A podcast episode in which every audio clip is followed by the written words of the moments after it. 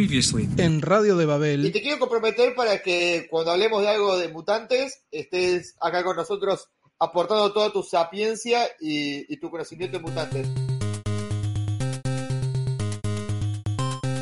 Podcast cinematográfico de Marvel.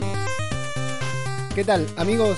Sean muy bienvenidos a una nueva entrega y especial de podcast cinematográfico de Marvel, el podcast de radio de Babel en el que nos dedicamos a hablar sobre este maravilloso universo y algunas ramificaciones como la que nos toca hablar hoy.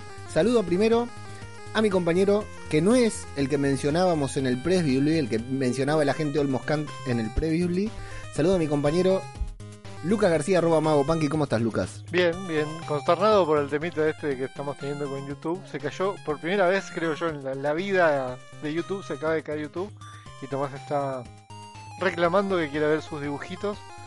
Así que vamos a apurarnos para hacer este podcast. Pero, pero, como tuvo tanta, tanta buena reseña el podcast que hablamos de esta película, la trajimos de vuelta a la experta en mutantes, a la señora, señorita, perdón, Vicky Suki. Sí, muy bien. Gracias. Bueno, ojalá lo de experta, También- no sé si tanto. también mejor conocida como eh, en el grupo de Telegram como ¿cómo está? Kirioka. Tengo miedo, Lucas. Y No, no, no. craconiana. Eso, ah sí, eso. Eh, ¿Cómo estás, Vicky? ¿Todo bien? ¿Todo bien? ¿Ustedes? Superando Bien, la situación de YouTube. Súper, súper bien. Se estrenó al fin New Mutants y de eso venimos a hablar hoy, ¿no, Leo? Exacto. Eh, bienvenida Vicky, un placer compartir micrófono contigo. Bueno, eh, vamos a hablar de, de New Mutants, porque así se dice, no se dice vamos a hablar de New Mutants, sino la película se llama The New Mutants. Hay que poner el artículo, suena como el orto en castellano, pero si no le tendríamos que decir de los nuevos mutantes. Eh, porque Después de un derrotero muy largo que ahora vamos a repasar rápidamente porque creo que cualquiera que le dé play a este podcast, los 4 o 5 que le den play a este podcast van a estar informados sobre el derrotero que, que llevó esta película que la convirtió también en un evento mucho más importante de lo que tal vez la película termina siendo. Eh, llegó al Blu-ray, a todos nos llegó el Blu-ray a casa, ¿no? Entonces sí, obvio, lo vimos de forma legal. la- Habíamos comprado ver anticipado también. eh, estaba reservado desde 2015, desde que la comenzaron a filmar, sí. Eh, ya se había, algunas, en algunos países tuvieron la chance de, de verla en cines y todo. Hay cuatro o cinco gatos locos que fueron al cine y la vieron y pudieron ahí tirar tomates a la pantalla. Nosotros tuvimos que esperar a la edición del Blu-ray eh, original y bueno, para verla más que nada no porque tengamos un compromiso con la legalidad eh, de, no sé, de Fox. ¿Quién, quién hace Fox? Gati Video hacía Fox cuando yo era chico, era el que le editaba los VHS a Fox. Eh, sino porque la queríamos ver en buena calidad y apreciar.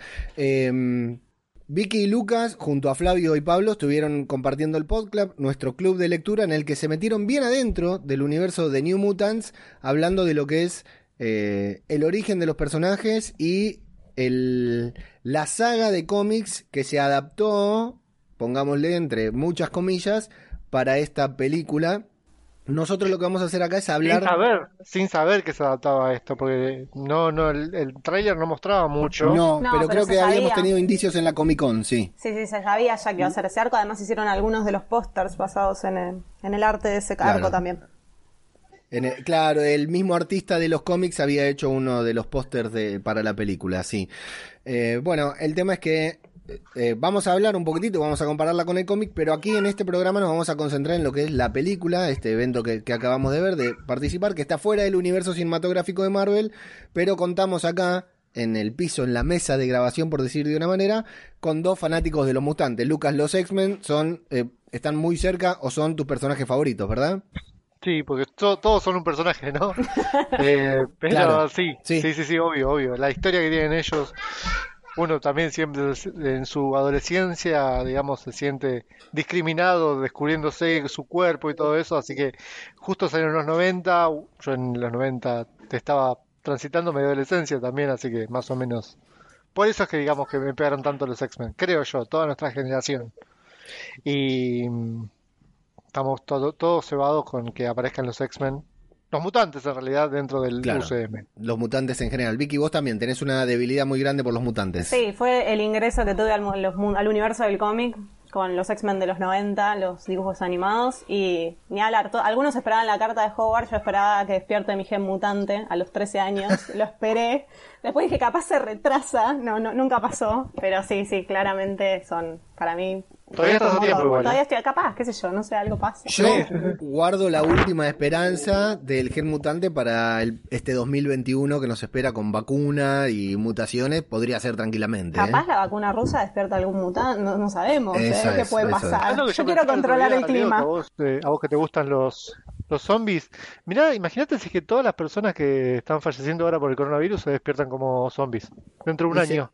Sería interesante, sería por lo menos interesante, algo que valga la pena vivir, algo que valga la pena contar, sí. Quiero que Eh, sepan que si este hay un apocalipsis zombie, yo muero primera porque no pienso Yo también, correr. ¿eh? No pienso correr. No me voy a defender. tipo, ya está, ya fue. Sí, sí, sí, sí. Yo, yo también estoy convencido desde que veo The Walking Dead que hubiera muerto en el primer episodio tranquilamente. Incluso en el zombie número 324. Sí, sí, tranquilamente, tranquilamente. Bueno, eh, enfocándonos un poquitito, eh, Lucas, tenemos un grupo de Telegram que de hecho allí es donde tuvimos la suerte de conocer a Vicky. ¿Cómo es nuestro grupo de Telegram, Lucas? Eh, pará porque justo me está hablando Tommy acá. arroba, eh, t.me barra Marvel Podcast es el grupo de Telegram. Ahí está, ahí tenemos nuestras redes sociales que son arroba Marvel Podcast en Instagram y arroba Marvel Podcast guion bajo en Twitter, que redes eh, administradas justamente por Mago Punky y por Flavio, el agente Olmoscant. www.radiodebabel.com es la página web en donde pueden encontrar todo nuestro contenido, todos nuestros programas y mucho contenido adicional también que estamos subiendo diariamente, semanalmente, eh, cada dos días, cada, cada vez que hay tiempo subimos algo a la página web también. Así que vamos a meternos con nuestros queridos mutantes.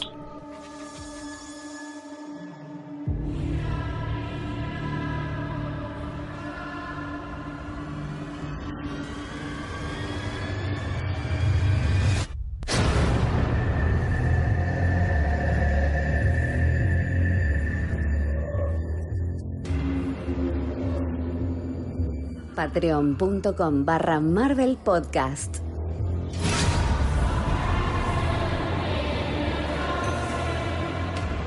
Eh, nos metemos con la película, con esta película que tuvo un, derrotero bastante importante que ahora vamos a repasar. Eh, sí me llamó la atención, investigando un poquitito, porque por ahí alguna, algo se nos podía haber olvidado, que el director, Josh Boom, estuvo confirmado desde el principio. Desde el inicio se lo planteó como el director, estuvo en el proyecto, fue el guionista y todo. Y por lo general cuando tenemos este tipo de, de conflictos con las películas suele cambiar el director, se anuncia un director, luego se cambia otro. Así Mismo que se va el tranquilamente mismo director, dice, me hinché los huevos, me voy, como ya ha también, pasado. también podría mismo pasar. También. Dice, me hinché los huevos, me voy, ya que no me, no me lanzan la película, me voy, buscate otro para que termine la película. Sin embargo, Josh Boone estuvo desde el inicio con el proyecto. A él lo conocimos. bancándolo, eh, bancándolo a full. Sí, sí, sí, defendiéndolo eh, y con cierto amor, según él mismo cuenta, por, por los mutantes también. Eh, a este hombre yo no lo tengo muy visto, de hecho no lo tengo visto, creo. Estuvo en la película Bajo la misma estrella, esta de Shailene Woodley y Baby Driver, eh, Asgore, no sé, un nombre impronunciable este muchacho. Eh, que alguno de los dos tiene cáncer, película que no vi y no veré nunca. Sí, yo tampoco. Eh, no, o los dos, capaz. Pero tiene un fandom muy, muy, que lo, la sigue mucho. La película, bueno, fue el director Yo la vi. de eh. esta película. ¿La viste y lloraste? La, eh, eh, um, no, no lloré, no llegué a llorar, pero es película de, de muy adolescente, sí, es, demasiado, es muy romántica. No- Bueno, no, a llorar. Ese es el vínculo que le encuentro a Josh Boone entre esa película y esta, porque también eh, ninguno de nosotros tres está cerca de la adolescencia, pero algún recuerdo nos queda. Es una película pensada, ¿no? Enfocada en el público adolescente, Vicky, ¿te parece? Sí, yo pienso que, que es más que nada el drama de un grupo de adolescentes. Entonces con un poco Sí. de acción, pero sí, está súper enfocada para adolescentes. Sí. Eh, y bueno, eh, la escribió el propio Josh Boone con una persona llamada Clayt Lee, que es fue productora de la secuestro con Hail Berry, una X-Men. Una Tormenta, ex- la mejor. por lo menos. Exacto, nuestra querida Storm y Gatúbela también. Y, y esos dos van a estar, tanto George Boone como Clay Lee van a estar en The Stand, la serie inspirada en una novela de Stan Lee, de Stan Lee no, de Stephen King Stephen King. que se estrena ahora en diciembre, que le tengo muchas las fichas porque es un novelón y hay una, un telefilm de los años 90 que está buenísimo, eh, de Stan Apocalipsis, que también es un cómic de Marvel. Ah, O sea, mira. no creado por Marvel, pero Marvel adaptó la novela en un cómic y publicó, creo que son ocho volúmenes de un cómic. Eh, la música está compuesta por Mark Snow y lo, no, por lo general no, re- no, no, de- no nos detenemos mucho en la música, pero la escena de la batalla final, ¿no? Podríamos decir, de la película, me dio, de hecho lo puse ahí en, en los apuntes de, de si los vieron, que tiene más épica la música que la escena en sí. Luego lo vamos a hablar, pero me llamó mucho la atención porque digo, qué, qué buena composición. En ese momento fue en el único momento en que reparé la música. Y bueno, este hombre, Mark Snow, que estando Arya Stark en el... eh, Vicky, ¿vos viste Game of Thrones? Sí, sí, sí. Claro Bueno, que sí. Arya Stark en la película, que haya alguien Snow, quiero creer que si se cruzaron en algún lado se dieron un abrazo, algún chiste Claro, se hicieron. al- algo ¿no? ahí. Snow con una Stark algo tuvo que haber. Bueno, y, y Snow, eh, Mark Snow, no Jon Snow, compuso música para Smallville, X- X-Files, eh, decenas de series y entre ellas Stark y Hatch que veía mi viejo cuando era eh, joven, así que imagínate los años que lleva.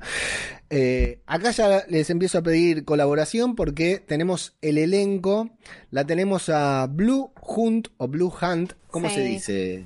Yo le diría Blue Hunt. Sí, yo le diría Blue Hunt. Blue Hand, que interpreta a Daniel Moonstar. Eh, es una actriz jovencita, tal como decimos, todos van a ser actores jóvenes acá. Para mí era bastante desconocida hasta que vi que trabajó en, en Another Life y Stamptown. Resalté estas dos series porque son dos series que vi y que pasó inadvertida esta chica. Nunca me enteré de haberla visto. Le veía, es- me parece que es una de estas chicas que uno le ve cara conocida eh, y no Para mí sabe es totalmente desconocida. Yo la verdad que Claro. no- nunca la había visto en ningún lado. Bueno, por ahí no soy tan, pero no, no la tenía de ningún lado. Lo que sí, sí. Lucas, vos. No, no, para nada, para nada. ¿Y, y qué te pareció la como, como protagonista de, de la película, Vicky? Como protagonista, bien. Como personaje, adaptación del personaje, no, no sé si iba tanto, porque el personaje es eh, bien, tiene muchos rasgos indios y ella no tanto.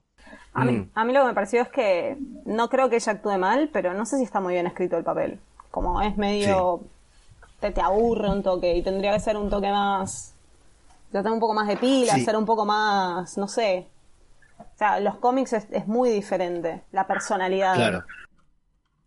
A mí, a mí lo que me da la sensación es que también al ser el personaje en- en el que se centra la película, ¿no? Porque es como que están todo enfocado en, en ella. Sí, eh, siendo como que fue es la típica película de origen, ¿no? En la que todos van descubriendo sus poderes, van intentando controlarlos, fundamentalmente todo parte de ella y me pareció algo que les pasa a muchas películas o series, algo parecido pareció, eh, pasó con Hellstrom, que todavía no la pudimos tocar, tocar acá en el, en el podcast, que van eh, creciendo tan de a poquito como si fueran a, a contarlo en, no sé, en, en ocho películas, ¿no? En tres películas, en una trilogía. Y bueno, la película termina y como que el, ter- el personaje no terminó de explotar y tal vez tenían pensado hacer un personajazo con, con Daniel, con Dani.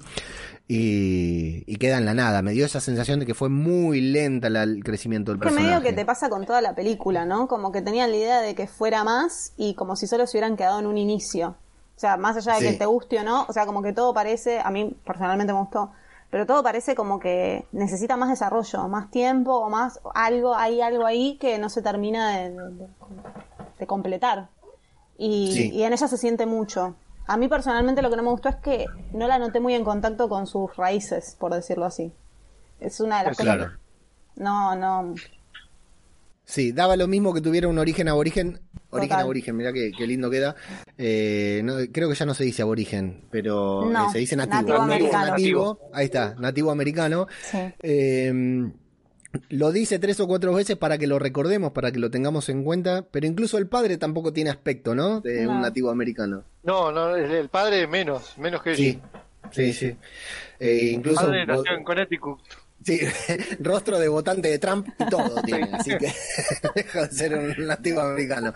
Bueno, la tenemos a Macy Williams, que por ser la actriz que creemos que es, digamos, porque yo creo que, le- que la rompe, Sí. eh, esperaba mucho más, la noté también apagada, pero no, no por ella, sino que me parece que también un personaje escrito así nomás. Sí, y es como lo apagaron al personaje. O sea, es como este personaje, Sí. sí. ese yo creo que para mí tenía que ser como mucho más arriba, tener mucha más energía, todo, y está como bajo toda la película, parece como sedado.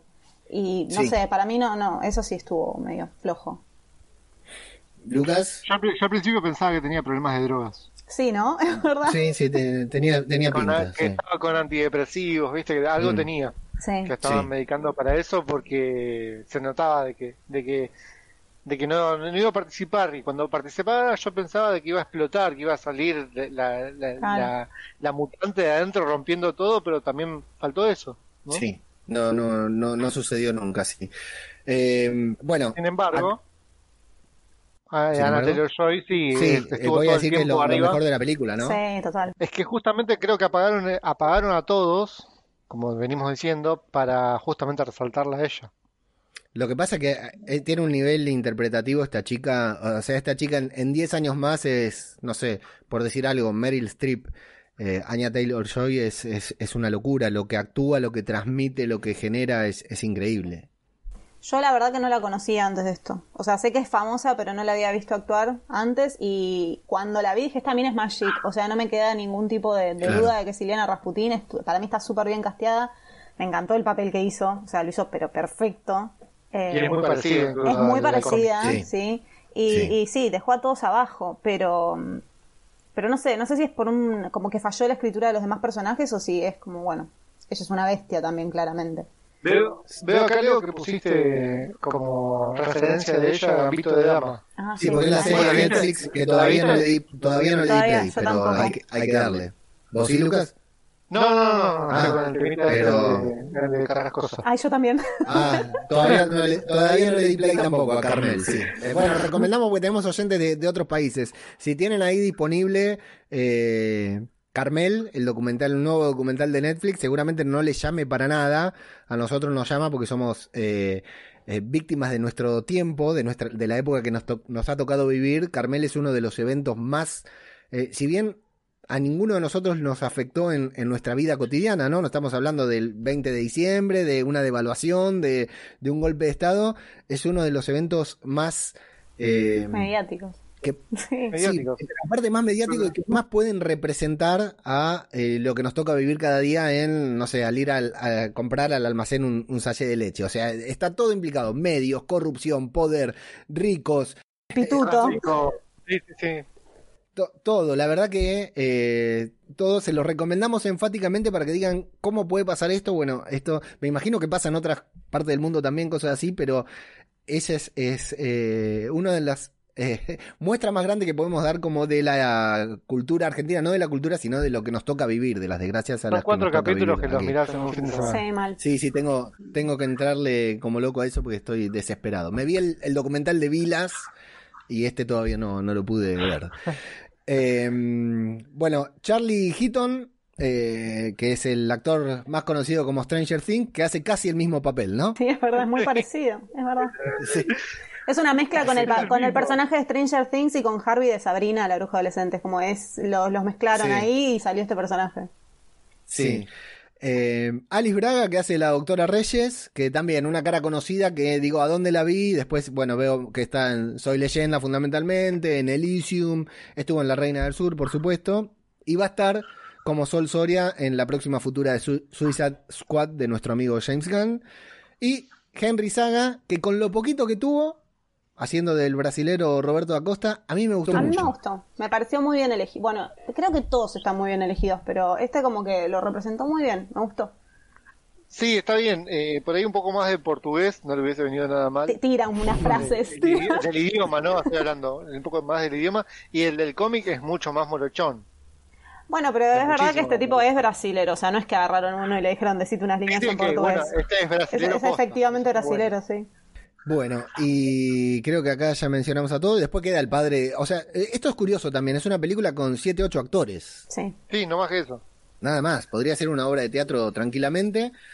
Y bueno, el derrotero de la película más o menos lo conocemos todos. Eh, es una película alternativa al universo X-Men de Fox, ¿sí? Antes, previo a... ma- Hoy hablaban ustedes, Vicky y con Dai, que luego vamos a tener una- un audio de Dai, que es otra amiga, compañía de grupo de Telegram, que ha colaborado ya aquí en el, en el podcast, eh, que son fanáticas de los X-Men, de la importancia que tuvo el, el X-Men de Brian Singer. Esto ya lo vamos a tocar próximamente en profundidad, pero... mm, eh, ¿Cómo cambió? El eh, X-Men llegó uno o dos años antes del universo cinematográfico de Marvel y junto con Spider-Man 1 fue la piedra eh, que se lanzó antes para la creación de todo este universo de superhéroes. Sí, si no me equivoco, la, la primera de los X-Men, si no me equivoco, es del 2000, 2001. 2001 me parece. Claro.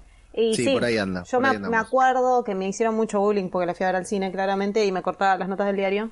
Y el secundario en esa época no era lo que es ahora. me hacían mucho Claro. bullying. Y nada, yo la verdad que la, la, la disfruté. Fue como, o sea, no del todo, porque uno nunca disfruta de todas esas cosas que representan lo que tanto ama, pero, pero sí, tuvo, tuvo una magia. E igual en su momento fue una mu- para las películas de superhéroes o basadas en cómics que solíamos tener fue una muy buena adaptación. Sí, porque se despegaba un poco de esta cosa, como que de lo tradicional de reflejar tanto el cómic, que para al- algunos era algo malo, como esta cosa tanto de... De hecho, hay un chiste que le dice Cíclope cuando se queja de los... eh, Wolverine se queja de los trajes, Cíclope le dice, ¿qué preferirías, spandex amarillo? Por, Sí, sí. por el cómic. Y como que tiene, tiene como se llevó a un nivel más de sobriedad para que lo, lo acepte más todo el público y no sé, para mí estuvo buena. Sí, a mí me, me había gustado mucho. De hecho, bueno, el universo X-Men lo después medio que se, se les calentó el fierro, no lo pudieron sostener. Pero bueno, tampoco es fácil. Eh, esto es previo, la creación de esta película. Bueno, esta película es parte del mismo universo. De, de hecho, vamos a tener varias referencias a X-Men a lo largo de la película, que son esos momentos que decimos, ¡ay! Para que sepamos que está en el mismo universo, nos pongamos contentos. Eh, es previa a la compra de Disney. Eh, y está basada esta película en el cómic que hablaron los chicos en el podcast, acá Vicky Lucas junto a Flavio y junto a Pablo, en, eh, basada en el cómic escrito por Chris Claremont y Bob McLeod. No vamos a entrar en el cómic porque ya lo trataron los chicos en profundidad. En el enlace, en la descripción del capítulo vamos a dejar el enlace al PodClub, que es un club de lectura en el que los chicos leyeron el cómic y lo hablaron, así que los invitamos a escuchar si quieren conocer más sobre la saga del oso místico en los cómics de Marvel. La película comienza a producirse en 2015. Recién empieza a, filmarse en 2017. Para venderla un poquitito, me parece, dice Josh Boone que durante la filmación, eh, todos ahí los que vivían tenían eventos eh, telequinéticos y cosas por el estilo. Me parece que esa Ojalá. quiso hacer. Fue filmada en un, en un hospital abandonado, Sí, en un Sí, sí. psiquiátrico abandonado. Por eso. sí. Buena locación. La locación me gustó mucho, el lugar. Sí, sí, sí, sí. El lugar me bueno. tenía, tenía la personalidad que tiene que tener un lugar así en una película que supuestamente es de terror. Bueno, George eh, producción. se- se inspiró en un par de películas para hacer, digamos, la, el misticismo y crearse el terror en la película. Se, se inspiró también en Pesadilla en Elm Street, Sí, en The Shining.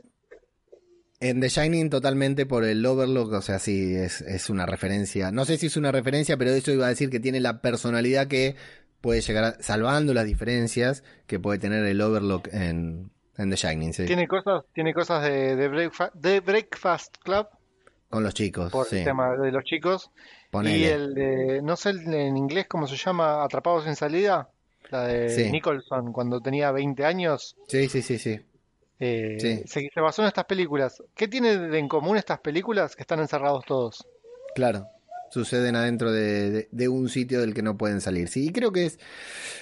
eh, a- ahora lo vamos a decir, ahora me iba a adelantar, pero quiero empezar con, con el análisis. Bueno, se empezó en 2015, 2017 empezaron a filmarla. En 2018 era la fecha de estreno. Primero se postergó a 2019 para no competir eh, con Deadpool 2. Luego se postergó a 2019 para no competir por Dark Phoenix, con Dark Phoenix. Hubiese competido y, Y- le ganaba, Sí, le sí. rompía el orto. Hubiera preferido esto a Dark Phoenix. Y a- aparte de todas formas, lo que no entienden los, los ejecutivos es que nosotros vamos a pagar la entrada igual. Sí, total. Sí, o sea, salimos del cine y la semana siguiente vamos a ir a, la- a- ver la otra. Claro, si es lo que estamos esperando, es lo que estamos Sí, esperando. Pagar para ir al Y cine. además Pero creo que la segunda, la segunda vez se retrasó porque Disney eh, ya, ya pertenecía a Disney. Pero eso no fue la sí. tercera vez. Ah, esa fue la Esa tercera. fue la vez, tercera, claro. sí, claro, sí. pero lo de la primera vez, el primer retraso es una estupidez también porque Deadpool es un otro tono totalmente diferente de película. No llevas a la misma Sí, gente sí. a ver a Deadpool que a ver de New Mutant. O sea, No. podemos estar los que vemos las dos, pero me parece que son públicos diferentes también.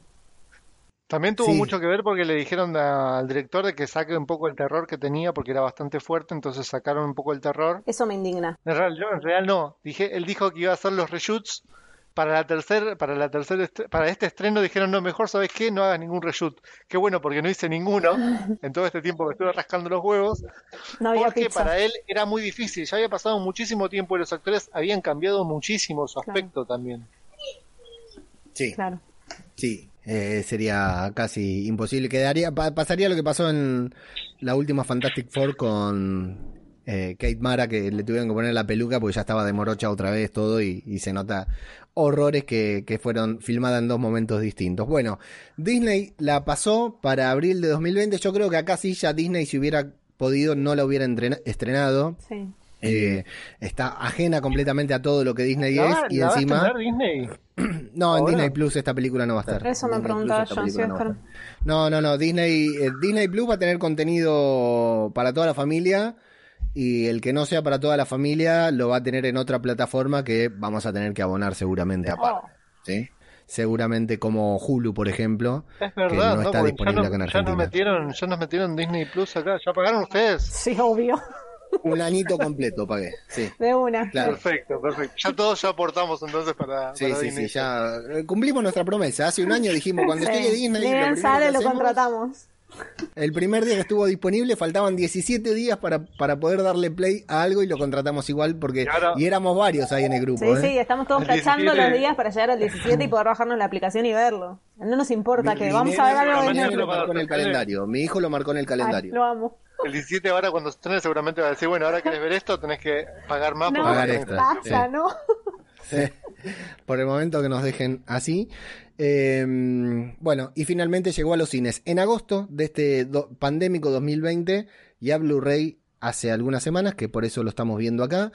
eh, tuvimos un panel de New Mutants, de The New Mutants en la Comic Con de este año, muy divertido. Los muy pibes bueno. se ve que tienen mucha onda. Se llama muy bien Entre entre, ellos esos- y se nota, sí, ni hablar. Y creo, creo que eso se nota en la película. Creo que eso es una de las Total. mejores cosas que hay en la película, porque hay mucha química entre los pibes. Y Sí. pero son pibes. Total, nada, Sí, igual que bueno, tiene que ver, pasa- te puede llevar para el orto. O sea, yo en el Sí. secundario me llevaba para el orto con todo. Sí, yo también. traumas. Sí, sí, yo también, yo también. Bueno, vamos a meternos en lo que es la película que comienza con esta. Ya una particularidad, el logo de Fox, que Sí. está en, en extinción. Esa musiquita característica que a mí siempre me remite a Star Wars y el planeta de los simios.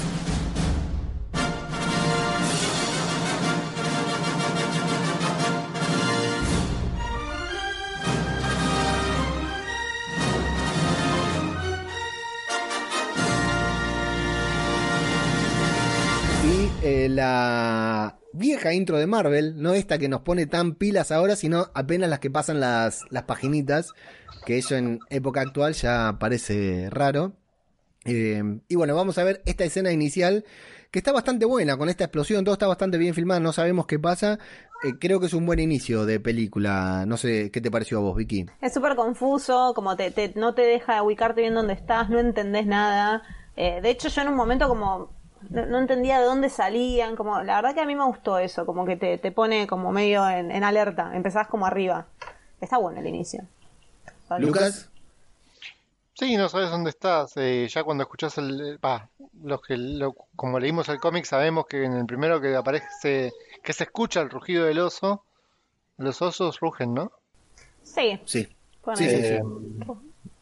Ya, ya Hay que sabemos preguntarle a DiCaprio, pero sí.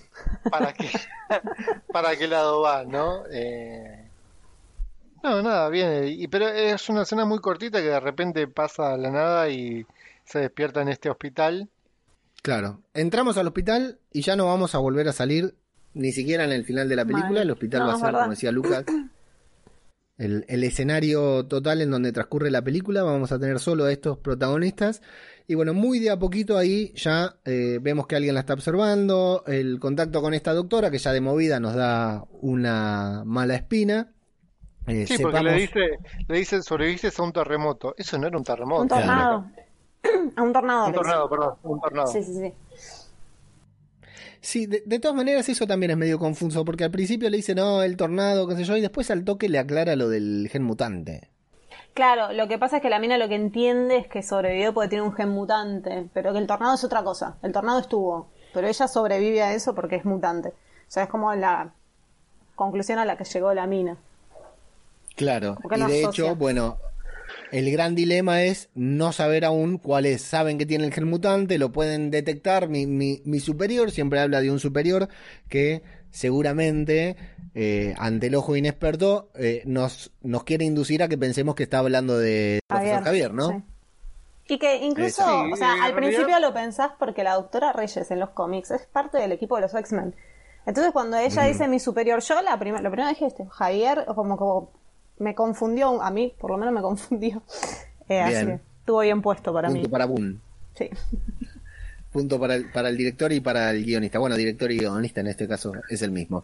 Eh, y vamos a ir a conociendo a los chicos. Yo tengo anotado el nombre del personaje, porque acá no tenemos nombre de superhéroe todavía, nombre comiquero, ¿no? No, es verdad. En ningún momento. Se menciona, se menciona una sola, lo único que se le dice es eh, Sunspot. No, a Sunspot No, eh, no, a Cannonball, Cannonball, Cannonball. perdón, Cannonball, Pero medio Cannonball. como que le dicen como, es una bala de cañón, como que lo tira como una... Claro. Este Cannonball, le dice nada más. a Claro, Magic bueno. Jamás se le dice Magic, es verdad. Exacto. Vamos a conocer a Rain, que en los cómics es. Wolfsbane. No sé, te, te debo la pronunciación. Ah, esa la dejamos para la próxima. A Roberto. que es Sunspot, Sunspot. que Sunspot ya Sí. lo vimos en, en X-Men Days Sí, of the Future Past. Ah, claro, mira, no lo, no, no lo- yo no lo había relacionado, mira vos. Está en el futuro. No lo había relacionado. La ¿Qué quilombo estaban haciendo si compartían el mismo universo entonces? Es que igual para mí hay una serie de quilombos en ese compartir universos. O sea, a mí hay cosas que no me quedaron claras, que supongo que las hablaremos al final, pero hay cosas que no me quedaron claras. Bien, me interesa. Y bueno, Magic, eh, Ilia- Iliana, eh, es eh, hermana de Coloso. La amamos. Que, La hermana eh, de Coloso es. La hermana de Coloso, que en un momento se iba, se iba a mencionar a Coloso de alguna manera dentro de la película, pero decidieron omitir esto y hasta se pensó incluso de que al final aparezca Coloso tratando de salvar a su hermana. También obviamente Mm. no apareció nunca en la película. Claro. Bueno, no hubiera estado mal. Eh, bueno, y aquí vamos a ir teniendo pequeños flashbacks, pequeños vistazos al origen de cada uno, todos vinculados con, en algún punto con el origen comiquero, ¿verdad, chicos? De los personajes. Son los orígenes comiqueros, pero desde un lugar más turbio y nefas- y como, como dramático. Porque Cannonball, eh, en realidad, turbio. sí, cuando Cannonball descubre sus poderes, él salva a su padre de una mina, no, no lo mata. Y Sa- Claro. eh, Sunspot, eh, sí, es- está jugando al fútbol y creo que hay una pelea, una cosa así. Eh, y ahí como que se revelan sus poderes, pero claro, como que le dieron un giro súper dramático y súper oscuro. Está bueno. O sea, para mí está copado. Acá mata, acá mata a su novia, Sí. Sunspot, Cannonball mata a su padre Claro. en una mina. Bueno, y el que para mí fue como duro eh, es el tema de Magic. Para mí el tema de Magic fue como ¿a dónde entramos? O sea, como me pareció como un tema como que tocaron un tema medio de costado, como medio porque ver, yo no sé qué entendieron ustedes, pero yo entendí que la abusaban a esa chica. Sí, era una nena que la tenían La- encerrada en un y los hombres le hacían cosas que a ella le hacían llorar y ellos reían, o sea, es como o sea, le, le dieron un tinte súper oscuro en algunas cosas. Sí, a mí con lo de Y ta- Magic. Y, ta- y también meter un cura también con el tema de... Pero eso le Ren, pasa a pero- ella, ¿eh? Eso es Eh, canon, eh, claro. es- eso está en el Claro. cómic. Pero ya eh, cuando entra el cura, ¿viste? Cuando entra el cura, Sí. que tiene una carita adulto. medio de... de- Sí, sí. De cura. Te estoy disfrutando de cagarte a palos. Claro, ¿no? Es como medio Sí. fuerte esa escena también. Sí, sí, sí, sí. A mí lo que me pasa con Magic, eh, que con, con la escena de Magic, primero sí, que no me queda clara, todos entendemos, porque mm, tenemos que entender, digamos, eso, pero me quedé ahí como diciendo, "Mm, ¿por qué no lo fueron, no, lo contaron, digamos, eh, para darlo a entender de esa manera tan muy superficial? Es decir, se quisieron meter con algo oscuro en la película, convengamos, no lo dijimos nunca, estamos hablando de una película de terror, ¿sí? Acá nos metimos superhéroes o mutantes en un registro que al menos pretendían que sea de terror. Tarda bastante en comenzar. Después creo que tiene algunas escenas bastante bien logradas de terror que ya vamos a, a comentar. Pero para hacer... eh, quisieron tocar estos temas oscuros, pero en una película de terror enfocada en adolescentes. Entonces no, no pudieron profundizar. Igual para mí algo ¿Le causó raro terror? que... ¿Le causó- No, pero hay que ver si la cortaron, quizás en esos cortes, o si la- le bajaron el tono, quizás en esos cortes o en esas bajadas de tono estaba esto que nos falta. También por otro lado hay que ver cuando le empezaron a filmar ellos tenían otra perspectiva futuro. Quizá, a mí a veces me da la sensación de como que esto es un principio al que le sacaron la continuación y terminó Sí, siendo algo autoconclusivo, pero me da la sensación de que en muchos aspectos como que pareciera que lo dejaban para profundizar a futuro, como esto de Magic, que bueno, no sé, por ahí no sé, capaz lo profundizaban en el inicio y le dijeron, no, esto es muy fuerte, no sé, decirlo de otra forma. Pero en Sí. general da como un poco esa pauta. Sí, Eh, sí, sí. este, estos, estos malos de, de la vida de Magic, esos Smile, en un momento le mencionan, Sí. le ponen un nombre, ¿no? Sí, Smiley Eh, Face o algo así. ¿no? ¿Saben quién hace la voz de ellos? Marilyn Manson, que también hace, eh, tiene un tema dentro de la película. Ah, mira. ¿Ubican a Marilyn Manson? También Sí, otra sí. persona que tiene problemas desde, desde- desde la adolescencia. Sí, mal. Desde que trabajaba en la serie de Kevin. Claro. Eso dicen, era. ¿no? Sí, ¿Será no, verdad? pero no era, no. Está confirmado ¿No? que no, ¿No es, era pero Paul? bueno. ¿No era A Paul? mí, me, a mí me encanta creer que ese pibe, se- que Paul Sí, se convirtió sí. en Sí, Marilyn sí, Manson, pero no lo a es. a Está chequeado. Vicky, ¿no tenés idea de qué estamos hablando? No estoy segura. Ah, Me dicen ¿Nunca que... viste nuestros años maravillosos? aquellos No, años no, felices. no, de Aquellos hecho dijeron. Kevin y el único que pensé fue en... eh, O Kevin creciendo con amor era. Kevin creciendo con No, amor, no sí. lo vi, no lo vi. No, No sé de qué están hablando. Te perdiste algo, ¿eh? Lo voy a buscar. Algo. Yo Sí, creo que no, no sé si mereces estar en este podcast. Ay, perdón. Disculpas. Mañana Bueno. mismo te, te la bajás y la ves. Dale, Sí, sí, hay que verla, la, la recomendamos, la recomendamos mucho. Eh, bueno, de a poquito, de a poquito los chicos se van a ir vi- vinculando con algunos problemas, vemos que no se llevan muy bien entre ellos, salvo Roberto y, mm, y Sam, que parece que tienen ahí su, su- Por lo menos son los dos, los únicos a los que vemos hablando, ¿no? Ahí de, de manera tranquila. En realidad parece que el problema más que nada lo tiene Iliana con, con Daniel. O sea, como es como la que más le marca el territorio. Sí. Eh, me gustó mucho esa discusión que le dice, cuando ella le menciona al padre, le dice, a ver, bueno, toma el, toma el títere y decinos dónde te tocaba papá. Sí, qué Así de movida, atacándolo, me pareció como línea de diálogo de un personaje, me pareció Sí, brutal. sí, sí, sí. Y va muy bien con su personaje. Es fuertísima. Sí, sí, sí, sí, como mo- mo- eh, fue un muy lindo momento, como línea de diálogo me pareció genial. Insisto, muy bien interpretado por Anya Taylor Joy, que creo que es su película. No, no, la, no la acompaña la película en general, que no es la gran película, pero creo que, que Ella la ella levanta. se lució. Sí, Sí. sí, sí, yo creo que ella es, es un puntazo de la película. Y de a poquito van a ir empezando estas pesadillas, estos sucesos de terror, que claro, yo tardé en entender que son consecuencia de la presencia de Dani allí. Claro. Porque digo, bueno, que las, las pesadillas recién empiezan ahora que ella llega. ¿Qué pasó antes con estos chicos que ya estaban ahí internados? ¿no? Claro, es que te dejan como, te lo van a entender porque mientras pasan las pesadillas se ve como que el escáner, el scan biológico de ella marca como alta actividad psiónica. Como que te dan, Sí. te empiezan a dejar como a tirar esa por ahí. Pero sí, tampoco es que te queda súper claro. Como, No, no, hasta que después lo manifiestan en voz alta, por claro. supuesto, para que lo terminemos entendiendo todos. También vamos a ver que están en un lugar, bueno, Dani va, va a tener una relación con, con Rain, ¿no? De a poquito, que de movida ya entendemos que, que va a haber onda entre ellas, ¿no? sí. ¿También esos canon de, es del cómic o es algo No, tiene que película? ver con que eh, Dani tiene como una conexión especial con Rain por este lado animal. Viste, como que Dani tiene como esta conexión con el mundo animal, que creo que es más característico de ser Chayanne. Pero nunca llegan a, llevan pero nunca se llegan a ser pareja.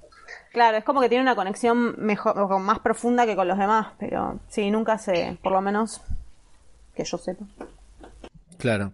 Bueno, acá de movida ya creo que se nota que en el- desde el momento que la salva ahí, que se está por, por tirar de, arriba de, de la iglesia, que, que la, la están salvando, que, que van a tener una relación, un vínculo amoroso, afectivo. Y vamos a ver el... En esta pelea no lo mencionaste también algo muy importante, que en la pelea que tienen Liliana y Dani, Eso eh, iba a decir, sí. descubrimos que la doctora Reyes posee poderes de Sí. campos de fuerza. Claro. El hospital está rodeado por un campo de fuerza, no pueden salir, parece que son libres, pero no lo son, hay un campo de fuerza. Esa escena también Y- es fantástica. Cuando Ileana le dice, corre, hecha. está todo abierto, te puedes ir a donde Sí. quieras, como es, es la mejor. Terrible forra. Es una genia. Yo le dije, se la Sí, va a sí, sí. poner. Que se sienta ahí a esperar para ver qué es lo que Ah, va. se transporta para verla golpearse, es lo más. Eh, es brutal, sí, está, está muy bien en ese momento. Bueno, la doctora Reyes entendemos que también tiene poderes, habilidades. Mientras van los chicos experimentando pesadillas, van interactuando entre ellos, socializando, sociabilizando con, con inconvenientes, tal como Vicky y yo en la secundaria, como les contábamos antes. Y bueno, a- las pesadillas van, se van intensificando. Eh, a mí, por ejemplo, esta pesadilla que tiene eh, eh, Jonathan, iba a decir que no es Jonathan acá, es Sam, el, el de Stranger Things, en, en el lavadero, ¿no? Cuando están ahí con Roberto lavando, Roberto está tirando la ropa, eh, que vemos que es la escena, una escena del primer tráiler, del primer teaser que hubo con la música de Pink Floyd, que no suena en la película, No, es una decepción total, que en ningún momento en la película Sí. suene eso. Esa escena era una de las primeras que nos vendieron que parecía que estaba buenísima, en el cine te asustaba. Y acá medio que se enfría también porque la terminan fusionando con, con la mina, ¿no? Y no nos queda claro qué pasa, que luego es todo parte de, de esta pesadilla que están experimentando los chicos como consecuencia de la, de la presencia de Dani allí, ¿no? Sí, lo que tienen las pesadillas es que nos vamos dando cuenta que tienen un impacto en la realidad, como no son solo sueños, ellos sufren las consecuencias de lo que ven en los sueños, por decirlo así. Porque Sam en esa Sí, escena hecho, queda golpeado. claro. Sí, Sam. Jonathan, sí, le voy a decir Jonathan. Exactamente está bien, Johnny, Johnny. Sí, sí. Eh, bueno, y mismo cuando Dani la, la ponen en aislamiento, creo que es que ella tiene uno de los sueños y, y se despierta bañada en sangre. Claro. Sí, sí, sí, va teniendo su, su manifestación, se va manifestando en la, en la realidad. Exactamente. Eh, bueno, Rain tiene una, una muy fuerte también ahí en el confesionario, que va a confesarse, aunque no haya cura, y aparece el cura, digamos, o, Ah, o que se le ahí. empieza a mover todo, sí, es genial esa. Está buena esa Me gusta, Sí. me gusta porque ella misma se pone el castigo, ¿viste? Sí. Sí, es que ya sabes, si sos católico, yo, yo me, a mí me criaron como católica y ya sabes lo que te van a decir cuando te vas a confesar. Cuando sabes, yo sabes que te vas a decir, rezá tres Padres Nuestros y una y María. una de María, listo, ya está. Vamos a tener las referencias de la doctora, mientras la doctora eh, Reyes lo va, la va experimentando, va experimentando con Dani, porque el tema, recordemos, es que no saben cuál es su habilidad, ¿no? ¿Cuál es? Sí. Y no hay personal, es un hospital con muy poco personal, no hay nadie que cocine, no, no- la doctora y nadie más, claro, no vemos a ningún enfermero, nada. Eh, Explotan a los todo lo pibes. soluciona todo lo soluciona tal como yo que mando a la nena a la penitencia, a los nenes a la penitencia, todo lo soluciona mandando a los chicos al aislamiento. Ahí cero.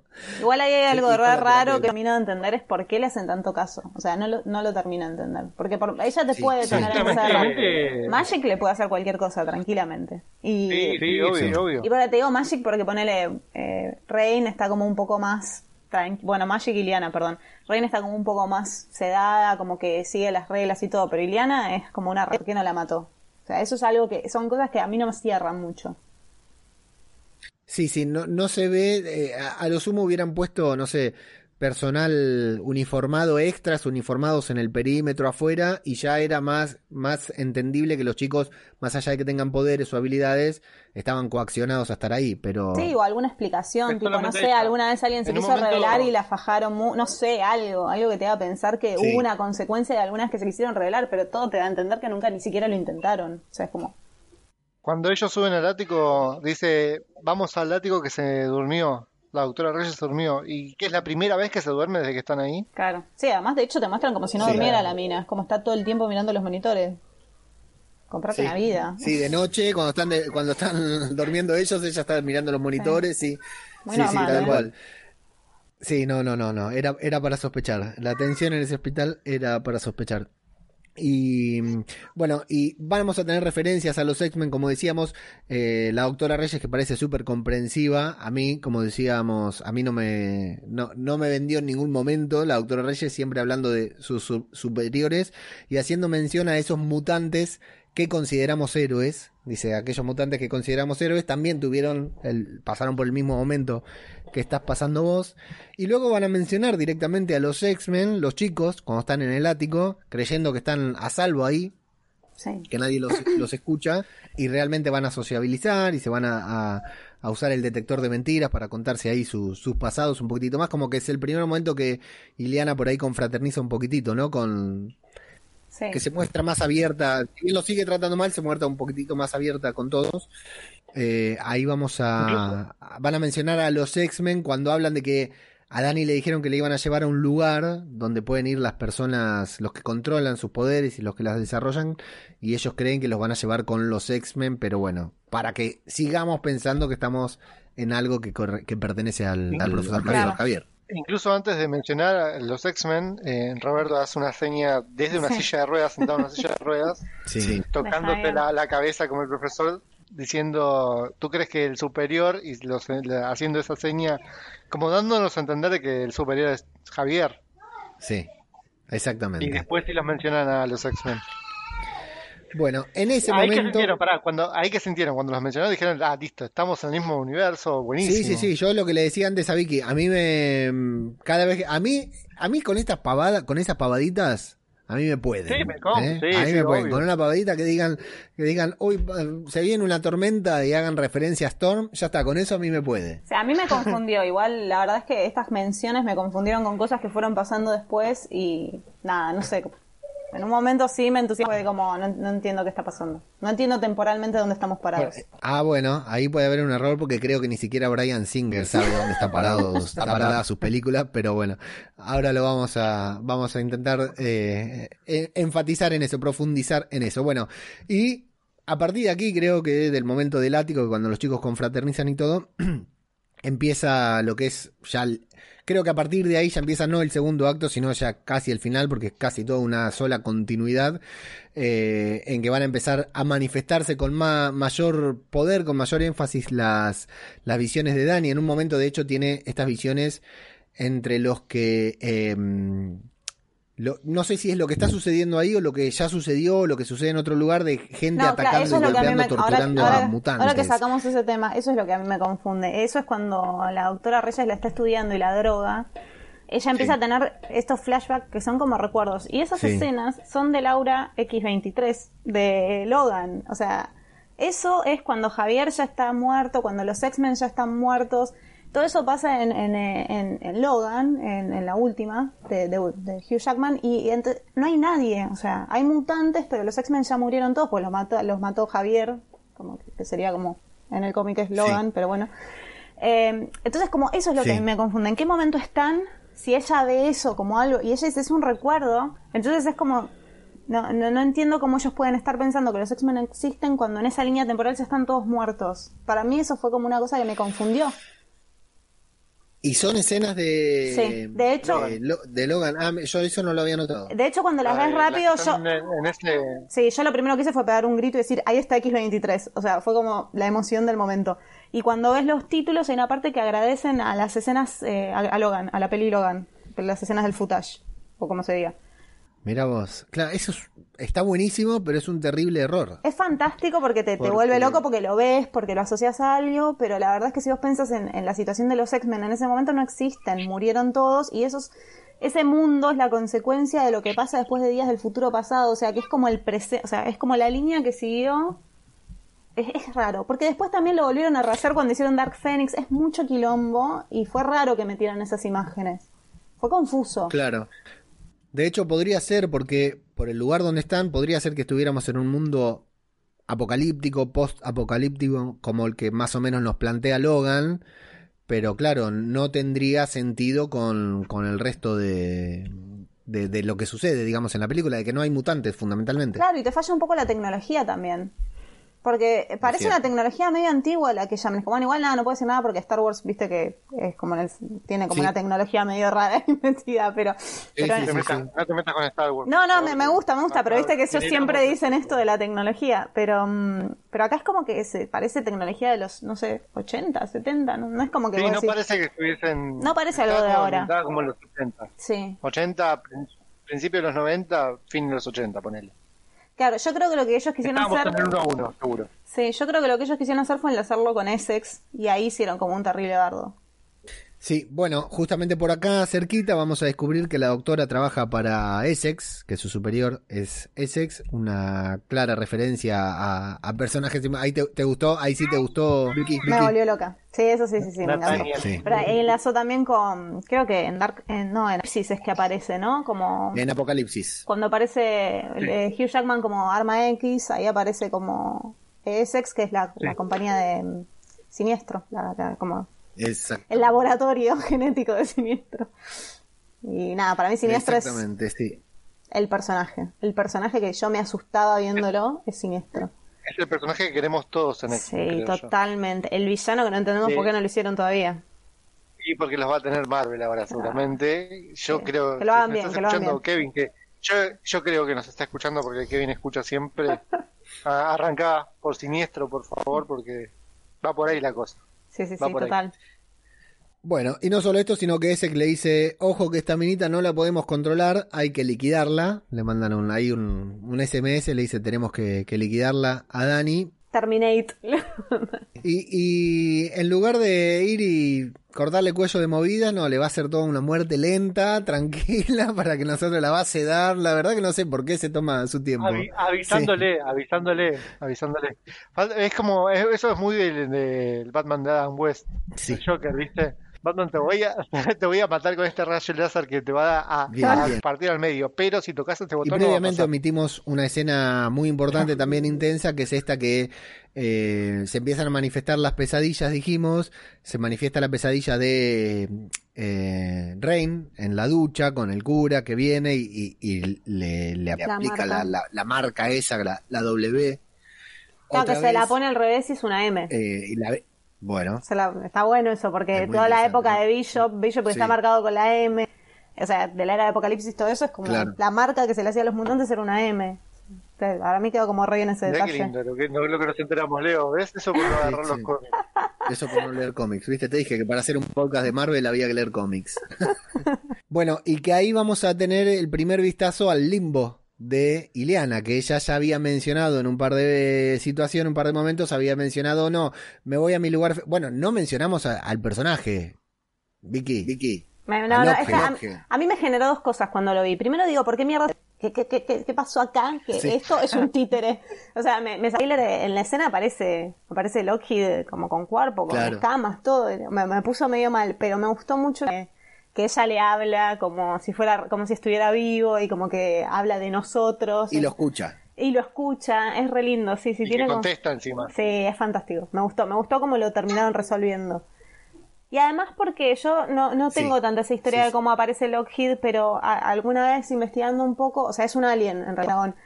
Pero ¿Es un sí, lo que la- alguna vez que investigué es que eh, Kitty le leía a, a, a Iliana un cuento donde lo, lo protagonizaba un dragón a Lockheed. Entonces como que tenía ese enlace, como esta cosa con el mundo de la fantasía y todo eso, que está bueno por ahí que esté hecho en un títere. A mí me gustó. Al principio me, me puso Claro. el orto, pero después me gustó. Bueno, Ileana es la primera en descubrir que es Dani, la causante de las pesadillas, justamente porque ella está atravesando una y ahí eh, vamos a tener el primer vistazo al limbo que va a ser bastante, bastante importante, no, digamos, es bastante pretencioso en el final, Eh, no sé si termina aportando tanto finalmente.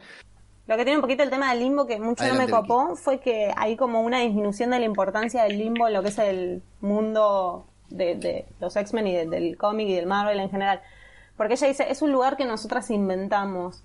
Y en la historia de Magic de Iliana, el limbo es mucho más importante. Es el lugar donde ella se crió. O sea, ella pasa ocho años de su vida formándose ahí, como viviendo ahí con los demonios y es la reina del limbo. O sea, es el infierno básicamente, quizás con, ¿no? Y como me pareció como está un poquito disminuida esa como como, como todo ese trasfondo que tiene realmente ese lugar. acá viene el, el momento que creo que Josh Boone quiso filmar en toda la película, que es cuando ya se convierte directamente en una película de terror, en eh, El Resplandor, Atrapado sin salida, en todas las menciones que dijo Lucas anteriormente, porque... los chicos no pueden salir, deciden matar a la, a la doctora para escaparse. Medio precipitado también, como decía Vicky, nunca lo intentaron y lo van a intentar directamente ahora. Es cierto que también el tema de las pesadillas los condiciona, ¿no? Porque los chicos, eh, eh, Sam al principio no parece que tuviera intenciones de irse, ¿no? Parece que estuviera bien ahí, lo mismo que Rain, pero cuando empiezan a manifestarse sus pesadillas dice, él mismo va y le dice, acá hay pesadilla, acá está pasando algo, alguien nos quiere matar, nos tenemos que tomar el palo. Sí, también Entonces, es, bueno, es clave el momento en que, bueno, igual es como un momento clave que está hecho en dos minutos, pero bueno, cuando ellos entran a la oficina de la doctora Reyes y Eliana encuentra su expediente, como que Sí. eso también creo que es clave en el momento, en, en decidir que la tienen que matar. Pues se están dando cuenta Sí. que son, eh, o sea, sujetos de un experimento para convertirlos en asesinos y eso es como que por ahí un poco les, les hace caer la ficha. Sí, y ella era, tenemos- era la que tenía la, la ma- la mayor cantidad de fichas para ser Sí, la mal. asesina perfecta. Cuando Sam se da cuenta de que del poder que tiene y no es necesario temerle a los a los bichos esos, a esos esa especie de Slenderman que eran, eh, es buenísimo también cómo se da cuenta él de, no, para yo los puedo hacer frente, los puedo matar fácil. Y los pasa y vos ves que queda lo- lo- el cuerpito tirado en el pasillo, está muy bueno también eso. Eh, no quiero, antes de todo esto, que es cuando todo se precipita, pasan de la felicidad del beso de Rain y, y Dani bajo las estrellas, eh, los chicos están todos bien, a- a- al No bajo las estrellas encima, porque estaba lloviendo, es buenísimo. Sí, Sí. sí, queda muy bien. Todo se precipita con la escena de la pileta, Lucas. Eh, sí, sí. Escena heavy, porque yo dije, pará, eh, eh, o sea, ¿esto es para niños? Eh, Claro. es para, para... Es para ¿Para adolescentes. qué edad es esto? Sí. Sí, pero tampoco, es bastante fuerte para un adolescente. Los Está adolescentes bien, hoy están hormonales. Está bien, está bien, pero me pareció demasiado.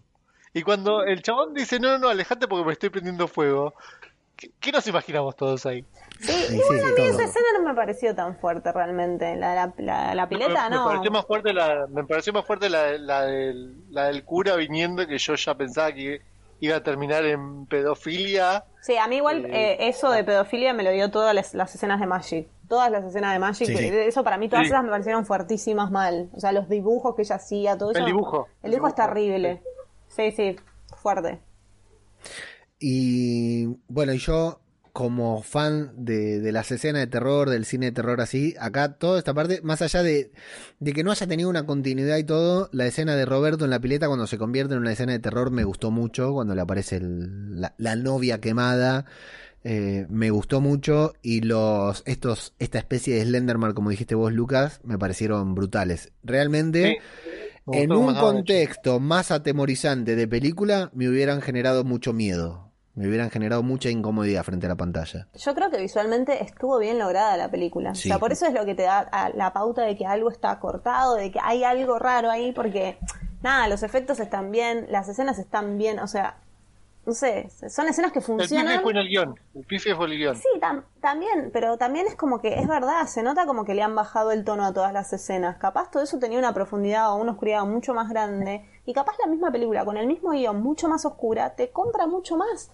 Pero es como que la, Sí. la, la ingenuizaron, por decirlo así. Y, y eso es lo que te enoja también. Quedó en un gris, quedó un- en un gris que no termina de ser una película de terror, no termina de ser una película adolescente y para nada es una película de superhéroes, de mutantes, ni nada. O sea, en esta película daba exactamente lo mismo que los chicos tuvieran poderes, fueran mutantes o que no los tuvieran. Quedó todo ahí en un limbo. Tuvieran. Sí, Quedó que- todo ahí en un limbo. Sí, es que realmente no es una película del bien contra el mal ni nada de eso, sino es como, es esto que decís vos, son adolescentes descubriéndose a sí mismos encerrados en un lugar. No tiene nada, o sea, no, no hay como una cosa así que vos puedas comparar como, Ojo no que sé.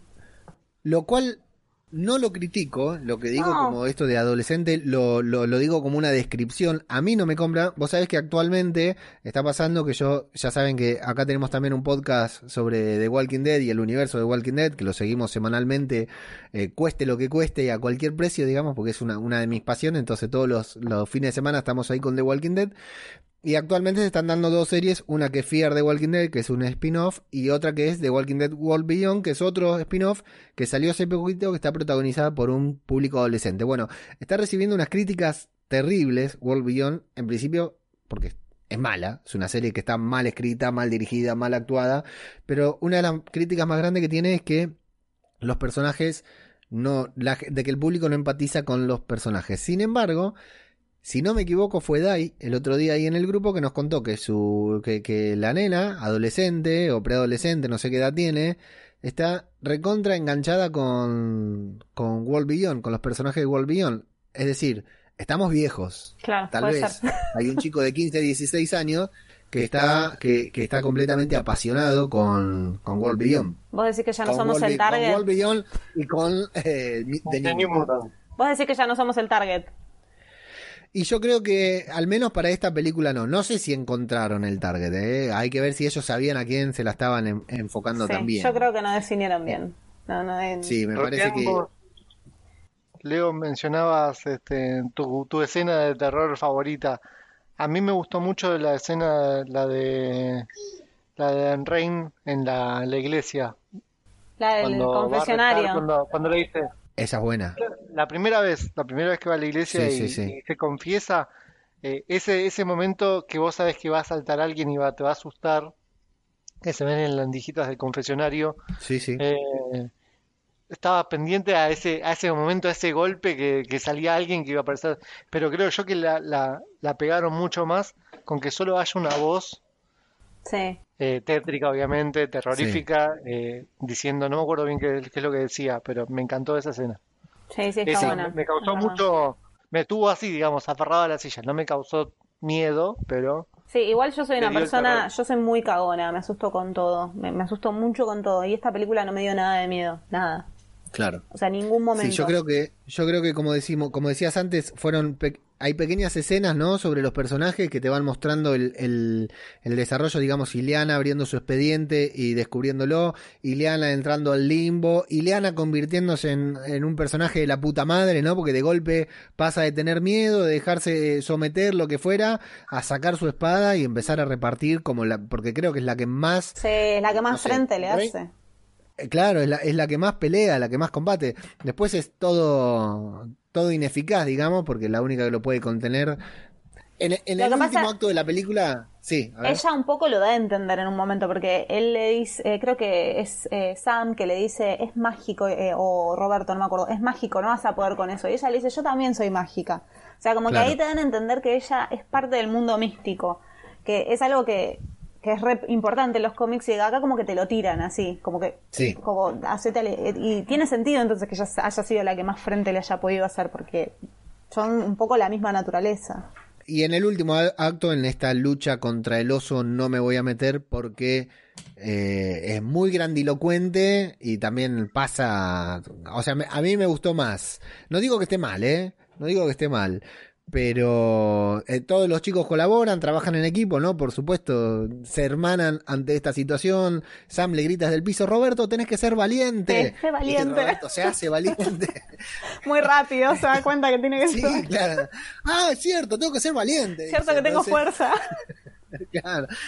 Eh, y bueno, termina Dani controlando el, el mensaje final Con el que empieza la película, con el que termina la película, no está mal. La, esta última escena que nos tendría que poner de emoción es donde yo sentí la música está increíble, la escena me está transmitiendo poco. Yo creo que está mal enfocada la escena, porque en vez de enfocar la, la acción, o sea, lo que está pasando, la pelea con el oso, están todo el tiempo mostrándote como Rain le está intentando despertar a Dani. Entonces es como un embole, Sí, tipo, sí, o sea, tenés una re pelea con un oso gigante, con una mina que tiene una espada, con un escudo y un dragón, y tenés uno que es una bola de cañón y otro que es la luz solar, y estás mostrándome cómo esta le intenta despertar al otro, o sea, como hubo algo ahí que falló, claramente. ¿les gustó el oso? Sí, para mí estuvo bien. Para mí estuvo bien. Estuve escuchando antes de grabar eh, después de ver la película y antes de grabar, hice lo que debería hacer todo el mundo, que es escuchar el podcast cuando ustedes hablaron de los cómics y estuvieron debatiendo justamente sobre el dibujo del oso. Sí, me que estaba pensando en eso. Estaba ahí en un gris porque, claro, no, no parecía un oso del todo, pero al mismo tiempo no es un oso porque es el oso místico, es un oso espiritual, qué sé yo, que Claro. viene de ahí. Y acá también como que jugaron con eso, ¿no? Sí, y lo que, lo que nosotros El debatimos bastante en el tema cuando leímos, hicimos el del cómic era que cuando el tipo lo dibuja, nunca me, va a, nunca me va a salir bien el apellido, eh, lo que hace es juega más con la expresión del personaje, como con hacerlo expresivo, como que te mande movimiento, acción y todo eso en los dibujos, que con que sea anatómicamente correcto. Eh, entonces, como eso era como un poco el debate que también había del oso del cómic. A mí me parece que funcionó este oso que hicieron. Eh, cuando ella al final lo calma y te muestra la cara, me parece que está muy bien hecho. Como es un. Sí. O sea, a mí me gustó. Trámite paz. Transmite, sí, sí, sí, transmite paz. Finalmente, por supuesto, doman al oso y quedan libres porque la doctora, a la doctora se la comió el, el oso. Es genial La cuando-. Entre todo lo roto, creo que Roberto agarra la bota chorreando sangre de la Ah, sí, amiga. sí. como digo, Muy Sí. buena esa Eh, escena. También es como que desapareció demasiado rápido la doctora, ¿no? Sí. Porque estaba ahí como haciéndole frente con sus poderes, de golpe se la lleva el oso, yo digo, bueno, va a volver, como que muere fuera de cámara, no, no me convenció del todo. eso. Es que me parece que todos fueron así, porque el oso tampoco fue un gran. No. Tampoco fue una, un gran desafío. Nada, la despertaron Sí. ella ya sabía cómo tenía que controlarlo. Ya podemos convenir, o sea, ya podemos, ahora vemos si, si nos olvidamos algo, ¿no? Porque no, ya dijimos desde el principio que no nos íbamos a meter en una escena a escena porque no valía la pena, pero ya podemos convenir en que a la película, por lo menos yo, ya tiro mi primera conclusión eh, principal así a lo, a lo rápido, que se quedó, o sea, a mí la película no me disgustó, no me apasionó, A mí me pasó lo mismo. Por momentos me aburrió, digamos, la vi tarde, me estaba quedando dormido, hubo algún momento que me resultó lenta, pero creo que era la película, no se le puede criticar que sea lenta, era el tono que le quisieron dar, no sé si querían que me quede dormido viéndola, pero bueno, eh, no, no, no querían, no es una película de acción ni, ni nada por el estilo, todo lo contrario, es una película de climas, pero creo que lo que decíamos antes, se quedó a la mitad, entre ser una película de adolescentes y para adolescentes, una película de terror, una película de superhéroes y una película, no sé, de acción, de suspenso, creo que se quedó ahí a la mitad. Pudo haber sido mucho mejor, pero también yo esperaba algo mucho peor, ¿eh? Sí, a mí me pasó lo mismo. Yo venía como súper defraudada de Dark Phoenix y de Apocalipsis. Más de Apocalipsis que de Dark Phoenix. Y la verdad que cuando vi las críticas, yo dije, uh, esto va a ser una cagada. Me voy a querer matar. y la verdad que la vi. Más que se pospuso tres veces. Sí, más que veces, se, claro, no. y que encima la tocaron en cada vez que la pospusieron, como que le fueron cambiando cosas. Entonces yo la verdad que estaba como mal predispuesta cuando la fui a ver, eh, pero me gustó, o sea, me entretuvo, no te voy a decir es la mejor película, pero me entretuvo. No, o sea, me pareció que el tiempo estaba bien, porque fue una hora y media, como que me pasó rápido. Corta. Sí, Es tiene corta. la duración. Esta, dos horas te, te, te querés dar un Sí, martillazo. sí, y para lo que trataron y para los, los diálogos que tenía, como que una hora y media está más que bien. Yo es como que la vi, me pasó cuando la terminé dije, bueno, nada, o sea, la verdad que está bien, la pude ver, no, no hubo, o sea, ya a mí me pasó con Dark Phoenix que había momentos que yo decía tipo, la puta madre, o sea, como que de tedio, que me enojaba cuando la veía, que decía, y con esta no me pasó, eh, es verdad Claro. que The New Mutants, si bien son, o sea, les tengo cariño y todo, no es lo mismo que con los X-Men, entonces yo quizás estaba más receptiva a, podían haber errores que los iba a dejar pasar sin, sin tanta historia o cosas que por ahí me molestaran, que no me iban a hacer tanto ruido, como por ahí los X-Men, que son como los X-Men. Eh, eso por Claro. ahí me dejó un poco más receptiva, pero, pero no, la verdad que la disfruté. Yo voy a usar la palabra que, que usó Flavio en el grupo. Es entretenida. Flavio la terminó. Sí, sí, dijo que es, entre- es entretenida. Va, no sé, es como, por ahí como yo, que yo digo cosas sin haberlas visto. Pero no, entretiene, cumple su, su propósito, creo yo, de, de mantenerte pegado viéndola para ver este- hasta el final. Y yo a uno de mis mejores amigos le dije, Javi, mira New- The New Mutants porque no es la basofia que pensábamos que era. Claro. Eh, yo pensaba que era mala, que iba a ser mala, y bueno, la vi solamente porque hoy estamos haciendo este podcast, creo yo. Sino, como dijo Vicky, por tanto tiempo que se pospuso tantas cosas ya con el, el bodrio que fue Dark Phoenix, no sé si lo hubiese visto. No, yo sí, yo verla la iba a ver. Eso sí. Vos sabés que yo, La, Dark por ahí la, Phoenix. la veía más adelante, eh. no, no ahora, no, no es que me moría de ganas por verla ahora. Claro. La enganchábamos algún día en Canal 13, ponele. Yo igual te digo que que no- hasta sufrí no verla en el cine. La verdad que sí. Sufrí no poder verla en el cine. La vimos en la tele, es grande, todo, pero son las pelis que a mí me interesa ver en el cine. Todas. O sea, Claro. desde que empezó esto, fui a ver X-Men al cine y ninguna de todas las pelis, ni de los X-Men, ni de Marvel, ninguna no la vi en cine. Siempre fui al cine. Entonces fue como, desde ese lugar fue como re impactante. Bueno, listo, la, tengo que esperar que Claro. salga Blu-ray para poder verla. Bueno, para poder verla Sí. en la tele, eh, como fue, fue como una cosa, no sé, rara. Eh, yo Dark Phoenix no la vi todavía. Ahora cuando vi La esto, veas. cuando vi esto digo, ¿cómo todavía no vi Dark Phoenix? No la Eh, veas. bueno, pero son, son cosas que, que hay que verlas. Eh, como decís, uno las tiene que ver. Bueno, todavía no vi Fantastic Four, la última, la de Josh Trank, pero esa sí que tengo más reticencia a no verla. te perdés nada. Bueno, esa creo que es la única que Em, no vi en el cine, es verdad. Claro. Pero por la, la pongo esta de New Mutants por, por encima de X-Men Apocalipsis. Sí, yo también. A mí me pasó lo mismo. Sí, Ex- No, X-Men no Apocalipsis sé. quería patear el televisor. Sí, sí, yo quería Pero vos porque está Olivia. Moon y te gusta mucho. Pero, a ver, Olivia Moon es una mina muy linda, pero actúa para el orto, perdón. A mí no me gustó. Me parece hermosa, me parece que estaba súper bien luqueada, pero no me gustó cómo actuaba. No me, no. Vicky, no sé si te vamos a volver a llamar para No, es que me, ella me encanta, ¿eh? Me encanta, me parece súper linda y me parece como que estaba bien el look, pero no, no, no me gustó en esa peli. Ella, ¿vos, vos la viste manejando la katana alguna vez? Es una bestia la mina. Sí, la vi, la vi. No necesitó la acción, es una bestia. Sí, pero bueno. Eh, no. y yo creo que el papel es para ella. Bueno, pero por ahí, no sé, con otro, no sé, otra dirección, otros diálogos, no sé, unas clases de actuación. viste que la, la película termina como con ella yéndose como diciendo en la próxima vuelvo. Sí. Así me quedé todo feliz esperando que aparezca en algún momento. Bueno, esta No peli no tiene escena post créditos. No tiene Es nada. verdad, se quedaron a esperar la escena. po- Bueno, No, adelante. queda a No, yo me quedé, yo, eh, bueno, sí, adelanté, pero esperaba una escenita, esperaba. Más, sobre todo, no tanto por ser una película de Marvel, sino por ser una película de terror. Las películas de terror suelen tener una escena post crédito en la que te muestran que el monstruo todavía está vivo o algo por el estilo. Eh, pero sí, me quedé esperando. Eh, quiero Supuestamente iba a, tener, iba a tener una escena post créditos de, con Siniestro, pero bueno. Muero. Claro, y, Ah, bueno, y el actor iba a ser este, ¿Cómo se llama? Ham, el apellido Ham, no sé el nombre. ¿John Hamm? John Hamm. Qué bueno que no lo fue porque es un crack. Bueno, Para pero una le escena da- postcrédito le- era le muy da el poco para porte él. para ser siniestro. Sí, le da el porte para hacer todo, John Hamm. es un fenómeno ¿Lo ubicás vos, Vicky? No, creo que no, ¿Ubicás después lo voy es? a googlear. Me estoy quedando callada para después googlearlo. Buscate una Sí. foto y vas a decir, lo vas a ver a siniestra. eh. Bueno, Da dale. para Siniestro. Después, después lo, lo busco.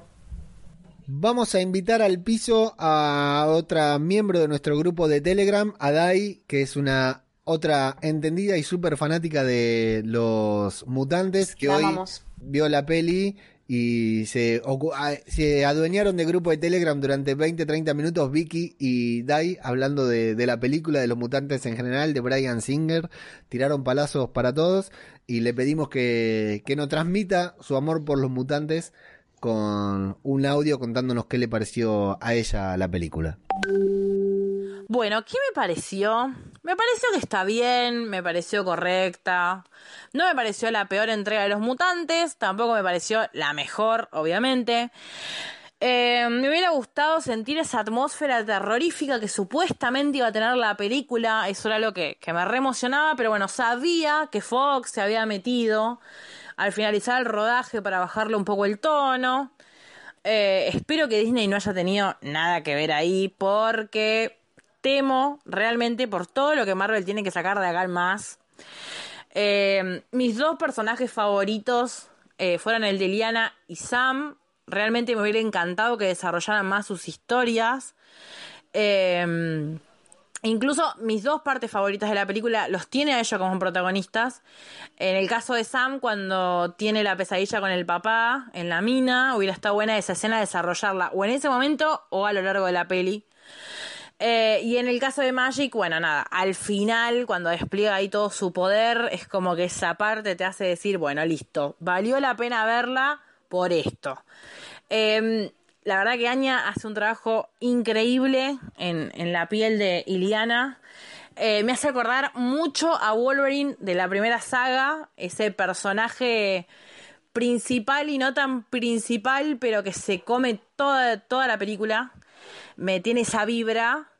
Eh, me gustaron los guiños a los cómics, el de la tumba, ahí el número 138, que el número 38 en la portada justamente tiene tumbas con, los, con el nombre de los chicos y con los chicos ahí, así que bueno, el guiño está. Eh, las películas de terror, Carrie, The Shining, eh, las series de los 90 también, ahí con el, incluso con, con el amorío que tiene Dani. El resto de los personajes, la verdad que sí, me parecen bastante lavados. No creo que sean malos actores, sino siento que están mal encarados desde la dirección. Pero también puede ser que estas cosas tengan que ver con la edición de la película. O sea, necesariamente no quiere decir que la película sea pésima o haya sido muy mala. Eh, tal vez tiene que ver con la edición. Demasiada edición, demasiado lavado. Entonces, bueno, tenemos el producto que terminamos teniendo. Como siempre pasa también con los mutantes, ¿no? Eh, por momentos me pareció estar viendo una serie, tal vez por esto que cuento de que eh, en la misma trama había puntitas que nos iban tirando, pero nunca se terminaban de desarrollar. Eh, la fotografía no me pareció que esté mal, me pareció esa idea central de claustrofobia, en un, o sea, toda la película pasada eh, en el mismo lugar, en un encierro, esa onda de casa embrujada estuvo piola, pero hasta ahí, porque no se termina nunca de desarrollar. Eh, y bueno, nada, la verdad que es el, es el final de, una era o de una etapa para los mutantes. Espero que de una vez por todas se les dé el reconocimiento que se merecen en el universo de Marvel. Porque realmente para uno como fanático de los X-Men eh, es bastante triste tener que estar película tras película esperando con la expectativa de a ver si ahora es un 10 y la pegan y, y, la verdad es que no, siempre tenés como uno o dos personajes que están muy bien y después el resto están, parece que están como de relleno, como que los pusieron ahí, toma parate, ponete al lado y la verdad que no, no da, me parece que necesitamos una reivindicación de los mutantes de una vez por todas, espero que venga, me da un poco de miedo la verdad con esta entrega, una vez que eh, la lanza Disney, o sea, que Fox termina siendo comprada por Disney. Me da miedo viendo esto. Pero bueno, nada, a confiar y a esperar lo mejor de, de estos personajes que, que tanto amamos y que tanto deseamos ver brillar de una vez por todas.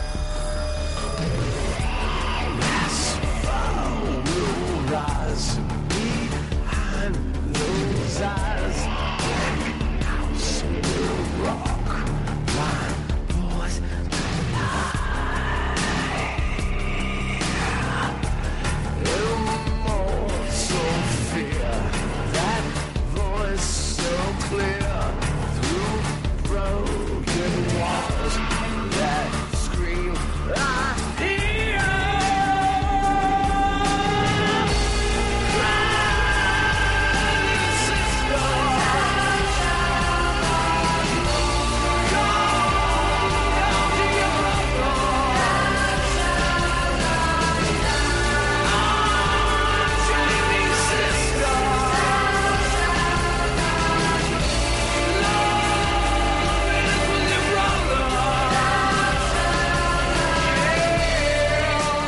cafecito.app barra Marvel Podcast. Habiendo escuchado las sabias palabras, ¿qué te parecieron, Vicky, las palabras, la, la opinión de, de, Dai? No, estoy bastante de acuerdo. O sea, la verdad que de hecho también lo que estuvimos hablando en Telegram fue bastante eso. Es como, nada, te, te deja con las ganas, te, sentís enojado porque no termina de, de, cumplir con lo que estás esperando. Cuando, cuando sos fanático de los mutantes tenés esta cosa de que los querés ver bien. Eh, qué sé yo, es como que te, te deja como un gusto a que no fue suficiente y que podría haberlo sí. sido. Y creo que eso es lo que más indigna, porque podría haber sido una re buena película. Pero bueno, nada, o sea, si bien pasa y está bien, como que no es, no sé, estás ahí, te quedas ahí. Y, sí. y qué sé sí, yo, o sea, Dai le tiene un poco, no le tiene tanta fe a lo que pueda hacer Disney. Yo la verdad que sí, eh, pienso que por ahí pueden hacer algo copado. Eh, quiero creer que pueden hacer algo copado. Eh, porque la realidad es que, o sea, si bien siempre acepté las cosas de los X-Men, nunca estuve muy de acuerdo con ninguna de las películas, de todas las películas. Entonces pienso que por ahí pueden girarlo de alguna forma como para, para hacer, llevar a, a la pantalla a los personajes como realmente son. Siempre quedan todos como a media máquina, por lo menos los mutantes. Sí. Pienso que por ahí Disney puede lograr eso.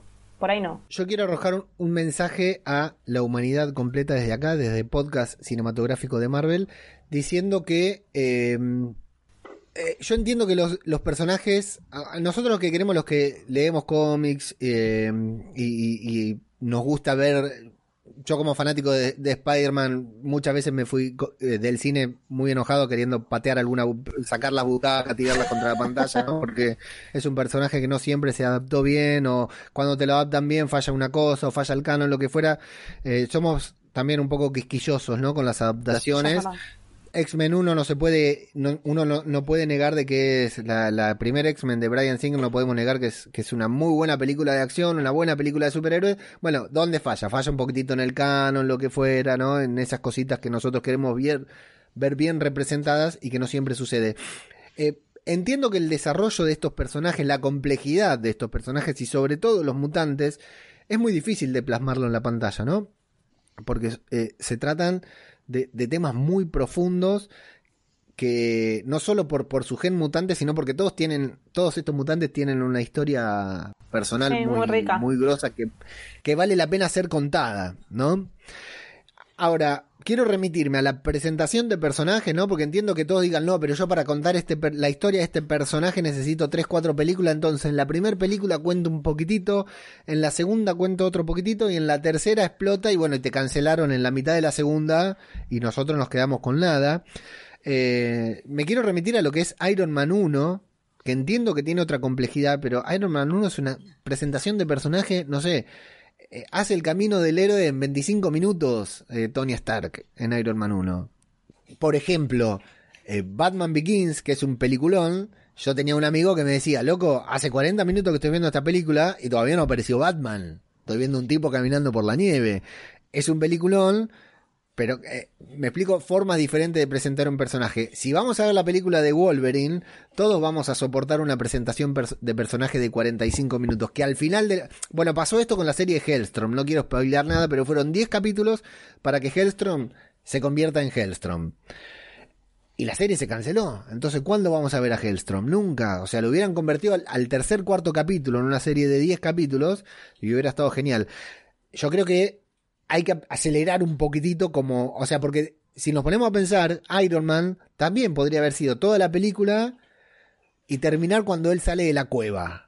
Sí, total. Yo Y era un peliculón. Pero de- decidieron acelerar un poquitito más las cosas. No, no, yo estoy de acuerdo con lo que decís vos. Yo no, no pienso que necesites darle tanta profundidad a, a la formación del personaje. Está buenísimo si podés, pero entiendo que en grupos como los X-Men es difícil. Yo lo que siempre critico es que los, gui- los guiones no, hacen, no reflejan los personajes. O sea, Tormenta es mi favorita. O sea, tengo nada, el Funko que nadie lo va a ver, pero yo se los voy a mostrar a ustedes. O sea, la amo, o sea, la amo en serio.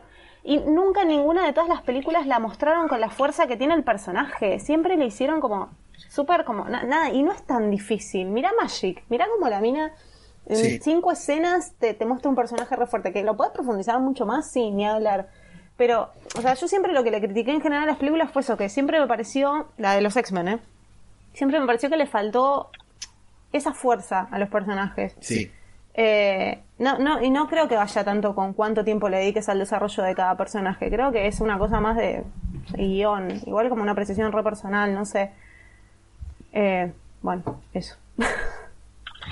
Bueno, eh, invitarlos a todos los que están escuchando esto, a si les gustó, a que puedan darse una vuelta por cafecito.app barra Marvel Podcast o por patreon.com barra Marvel Podcast, en donde se pueden suscribir mensualmente o aportar casualmente a la causa mutante de este podcast también, a la financiación de este podcast, que como me gusta decir últimamente no necesita financiación, pero la pedimos igual porque es muy feo pedir cuando necesitas y como nosotros no necesitamos pedimos igual. Y como siempre recomendar que puedan visitar radiodebabel.com en donde desde hace algunas semanitas tenemos disponibles modelos de remeras frikis con personajes, los personajes que nos gustan a todos, varios modelos. Eh, ahora hay muchos de WandaVision y de otros tipos de personajes también. Los invitamos a darse una vuelta por ahí para ver lo que tenemos disponible. Si estás en Argentina, podés conseguir tu remera en remeras.radiodebabel.com y si estás en España, las encontrás en tiendas.radiodebabel.com. Agradecemos, Lucas, a la gente que ya está confiando en nosotros y se ha llevado un par de nuestros diseños, ¿no? Un abrazo gigante y un beso en cualquier parte de su cuerpo. Ahí está. Eh, eh, sí le pedimos porque la verdad que estaría bueno saber, tiene esto de, de hacerlo en la forma en que lo estamos haciendo, tercerizado por decir de una, de una manera, no tenemos la menor idea quién es la persona que se lleva las remeras, entonces no le podemos agradecer. Mándennos una foto, coméntenos, díganos algo, así podemos saber Arroba, quién... arroba Marvel Podcast en Instagram, en Twitter, se sacan una foto, nos etiquetan. Si no quieren que salga a la cabeza, por lo menos hasta por acá. Porque no sabemos a quién carajo le vendimos la remera y es eh, muy raro, es una situación muy rara. Son cuatro gatos locos y no sabemos quién, quién nos dio una mano con las remeras, así que les agradecemos y queda ahí hecha la recomendación para todo el mundo. Lucas, te quiero preguntar, de este, no me sale la palabra que quiero decir, de este cariñoso grupo de personajes que hemos visto en esta película, ¿a quién te llevas al MCU? ¿A quién me llevo al MCU? Esto te Eh, llama Kevin Feige y te dice, amigo, elegime uno de los New Mutant, así te lo dice, no de, de New Mutant, uno de los New Mutant y, y para, para el por, MCU. por el mismo actor tiene que estar Claro, sí, sí, sí, sí. Personaje Y con actor, va, sí. a ser, va a ser Magic, obviamente. Sí, ¿no? Va, va- pará, Magic viene con Lockheed. Sí, sí, sí. de una. Por ahí le cambiamos el peluche, pero sí. Sí, sí, sí. Vicky, Y la verdad que sí, no quiero ser repetitiva, pero Magic se lleva a todos, está perfecta. O sea, yo nunca creo que puedan encontrar una actriz que la haga mejor. Si tengo que elegir una segunda o un segundo, y creo que me la llevo a Rain. Como que me, me gusta, o sea, que le cambien un poco la onda, que la pongan un poco más activa, pero me gusta la actriz y me parece que puede dar mucho más. Pero, pero Magic, Magic de cajón, sí. sí. Sí, yo definitivamente me, definitivamente me llevo a Macy Williams al, al MCU, no importa en qué papel, o sea, consíganle un papel, pero sí, Macy Williams me parece que, por lo menos, yo la he visto en Game of Thrones nada más, pero la verdad que... Mi personaje favorito de Game of Thrones. Y sí, sí, sí, sí, lejos, lejos el personaje favorito. Quiero, Eh, a ver, quiero dejarle dos, eh, una, una cosita más de la película. Vos dijiste que se- ya está, ya no, no va a haber futuro para The New Mutants, no va a haber más películas, pero se tenían pensadas películas para ellos ya. Era una trilogía, supuestamente ya habían firmado para una trilogía, y bueno, nunca va, se va a ver, Eso explica nunca va a ver la mucho. luz. esta- Eso claramente, eso explica mucho, porque la verdad Bueno. que si esto es, si vos esta película la agarrás con las fallas y todo y decís que es la primera de una trilogía, tiene más sentido. O sea, se, se nota que, Bueno, que- Van a tiene ser- mucho para a ser- crecer. Tiene Claro. mucho para Iban a, hacer, iban a hacer tres películas. La siguiente, eh, como el director dijo, así que se cancela todo, listo. Entonces voy a decir cómo iba, cómo iba a seguir esto. Explicó que eh, la segunda iba a pasar en Brasil, iba a haber un ataque alienígena en Brasil, iba a aparecer obviamente Banco, el padre banco, de, ese- de- banco esos ¿Qué va a aparecer. Warlock? de Roberto. Ah, aparece Warlock, exactamente. Ah, iba a aparecer Warlock. Los No odio, Warlock. los odio. No, no, Warlock Pero el... antes que Pink. Iba a aparecer, iba a aparecer supuestamente en esta película también, pero por un tema de presupuesto lo tuvieron que sacar. Claro. Debe ser Eh, difícil llevarlo a la pantalla. Eh, sí, mucho, mucho CGI, mucho, Sí. sí. bastante complicado. Y en la tercera parte se iba a, a basar en el cómic Inferno, que es cuando Magic, digamos, Claro.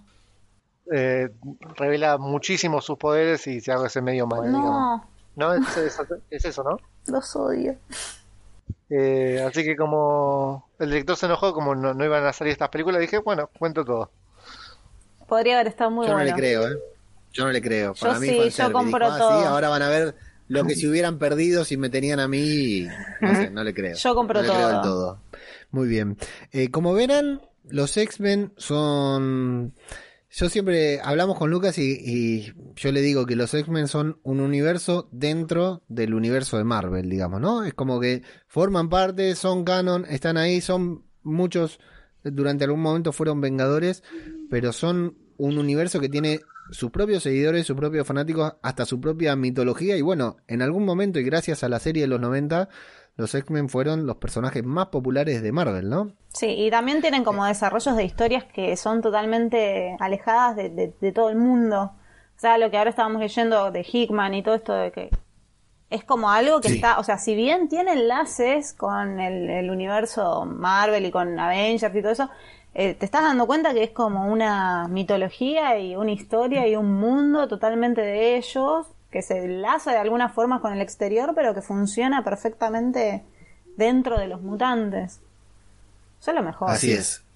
Así es, ahí está. Hay mucha gente que es fanática de X-Men, fanática de Marvel por consiguiente, pero que es más fanática de X-Men que de Marvel. Y yo creo que sí. Eh, vamos a... Hemos visto que cada vez que queremos hablar de mutantes eh, no nos alcanza el tiempo, no nos alcanza el espacio, no nos alcanza lo que estamos haciendo, por lo cual luego les vamos a comunicar a todos. Vicky creo que se está enterando en este preciso momento justamente, pero bueno, luego lo vamos a comunicar oficialmente en nuestras redes sociales y todo. Vamos a abrir eh, aquí en este mismo feed, pero vamos a tener algo dedicado a partir de 2021, que ya lo tenemos ahí, estamos a, a unos días nomás de 2021, que no sabemos con qué pandemia nos vamos a encontrar, pero vamos a dedicarle un segmento especial dentro del feed de podcast cinematográfico de Marvel y dentro de Radio de Babel a explorar el universo X-Men.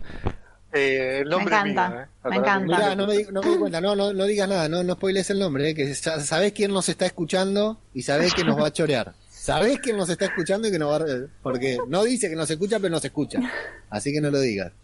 Bueno, Pero sí, no me, di- no me di cuenta que estaba ticiando el nombre. Así que nada. Eh, yo digo el pod, Poxcast, pero a Lucas no, le gustó. Pox No, no, no, no, Podcast, no. pero no le gustó, con una X grande. Este, este sí lo puede robar tranquilamente, pero bueno, sí es una idea. Digamos que ese es el nombre, así se roban ese y el otro nos lo dejan. Bueno, vamos a dedicarle a partir de 2021 una sección muy especial, muy elaborada y con el respeto que se merece eh, al universo X-Men. Así que Vicky, seguramente te invitemos. Ay, me encanta, me encanta, me parece fantástica Como la idea. experta en mutantes, luego lo hablamos por privado, Dale. nos da, nos decís si, si hace facturas, si No. monotributista, ok, luego Si es para los mutantes, a todo lo que digas nosotros te vamos a decir que no. Así que está quédate bien, bueno saberlo. Pe- Pero bueno, fanáticos de X-Men, manténganse at- atentos porque bueno, tenemos la esperanza de verlo pronto en el MCU y queremos, sabemos que cuando eso pase no vamos a dar abasto, entonces vamos a meternos desde ahora ya a explorar eh, origen, universo. Sí, es que es un, que- universo muy amplio también y lleva como bastante.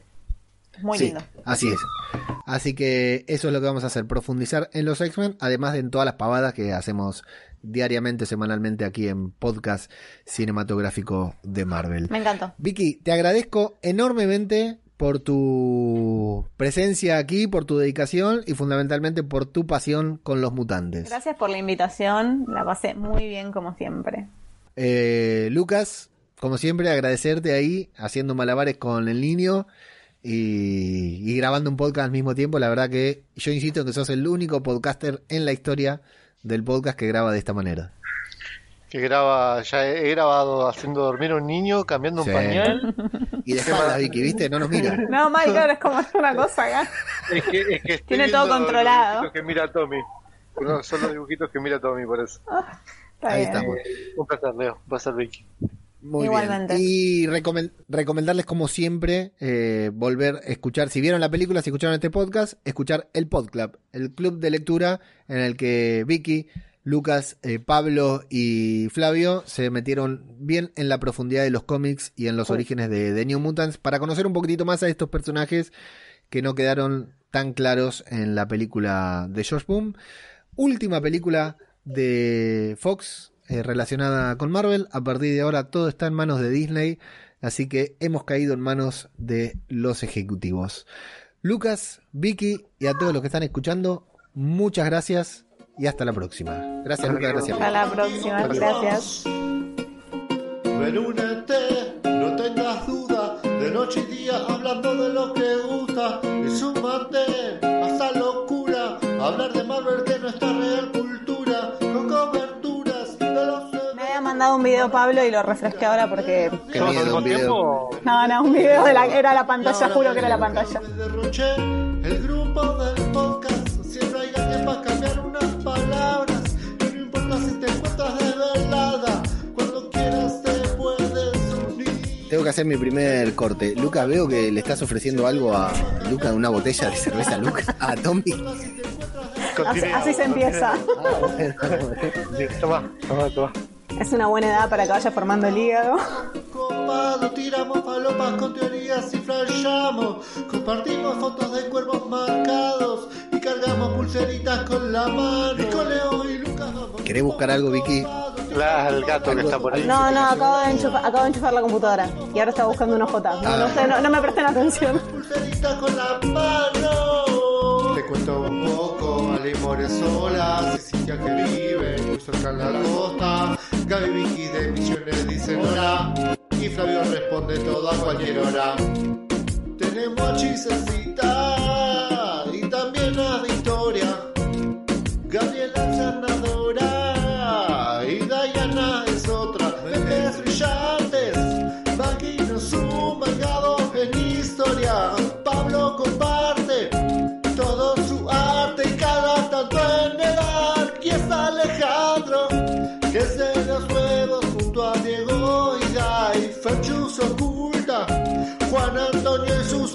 noticias desde España. Príncipe J, Nieves y Soda, junto a Antonio y Sonsei. El grupo del podcast, siempre hay alguien para cambiar unas palabras. Y no importa si te encuentras desvelada. Yo probé este el chiquito, ahora probé el grandote. Con Leo y Lucas vamos un grupo muy copado. Tiramos palomas con teorías y flashamos. Compartimos fotos de cuerpos marcados. Y cargamos pulseritas con la mano. Y con Leo y Lucas vamos un grupo muy copado. Tiramos palomas con teorías y flashamos. Compartimos fotos de cuerpos marcados. Y cargamos pulseritas con la mano. Con Leo y Lucas. ah. Con Leo y Lucas. www.radiodebabel.com Con Leo y Lucas. Con Leo y Lucas. Ven Bueno, hay una especie de guion que no es guion, es esa guía. Ah, sí, hay que abrirlo. Sí, lo, lo tengo acá abierto, lo estuve leyendo hoy. Bien, Vicky, yo también lo estuve leyendo, obvio. Con coberturas de los eventos a la altura de la audiencia. Igual, ya- Mentira, Vicky, no Sí, había no, nada. ya de haber hecho el podcast, ya sé que no leyó nada. Ah, sé que soy muy molesto, pero quiero decirte que el grupo del podcast siempre hay alguien para cambiar unas palabras y no importa si te Eh, mi señora está decorando justo acá. Mientras yo estoy grabando, está haciendo un quilombo con las guirnaldas porque mañana tenemos el cumpleaños de la nena. Estamos Ah, decorando. cierto. Yo dije, guirnalda, estamos en Te iba a decir, en noviembre, claro. todavía no hay que... Se adelantaron un mes. Cuando quieras te puedes unir. Chuf. Punky on the drums, drums. Mago Punky. Ey. Búscanos. Marvel Podcast. Ah. En Telegram. Ey. Somos el mejor grupo. Grupo. Grupo. Yeah. Con Leo y Lucas. Con Leo y Lucas. Con Leo y Lucas. Ah, había que poner grabar. Con Leo y Lucas. Ah, vamos de vuelta.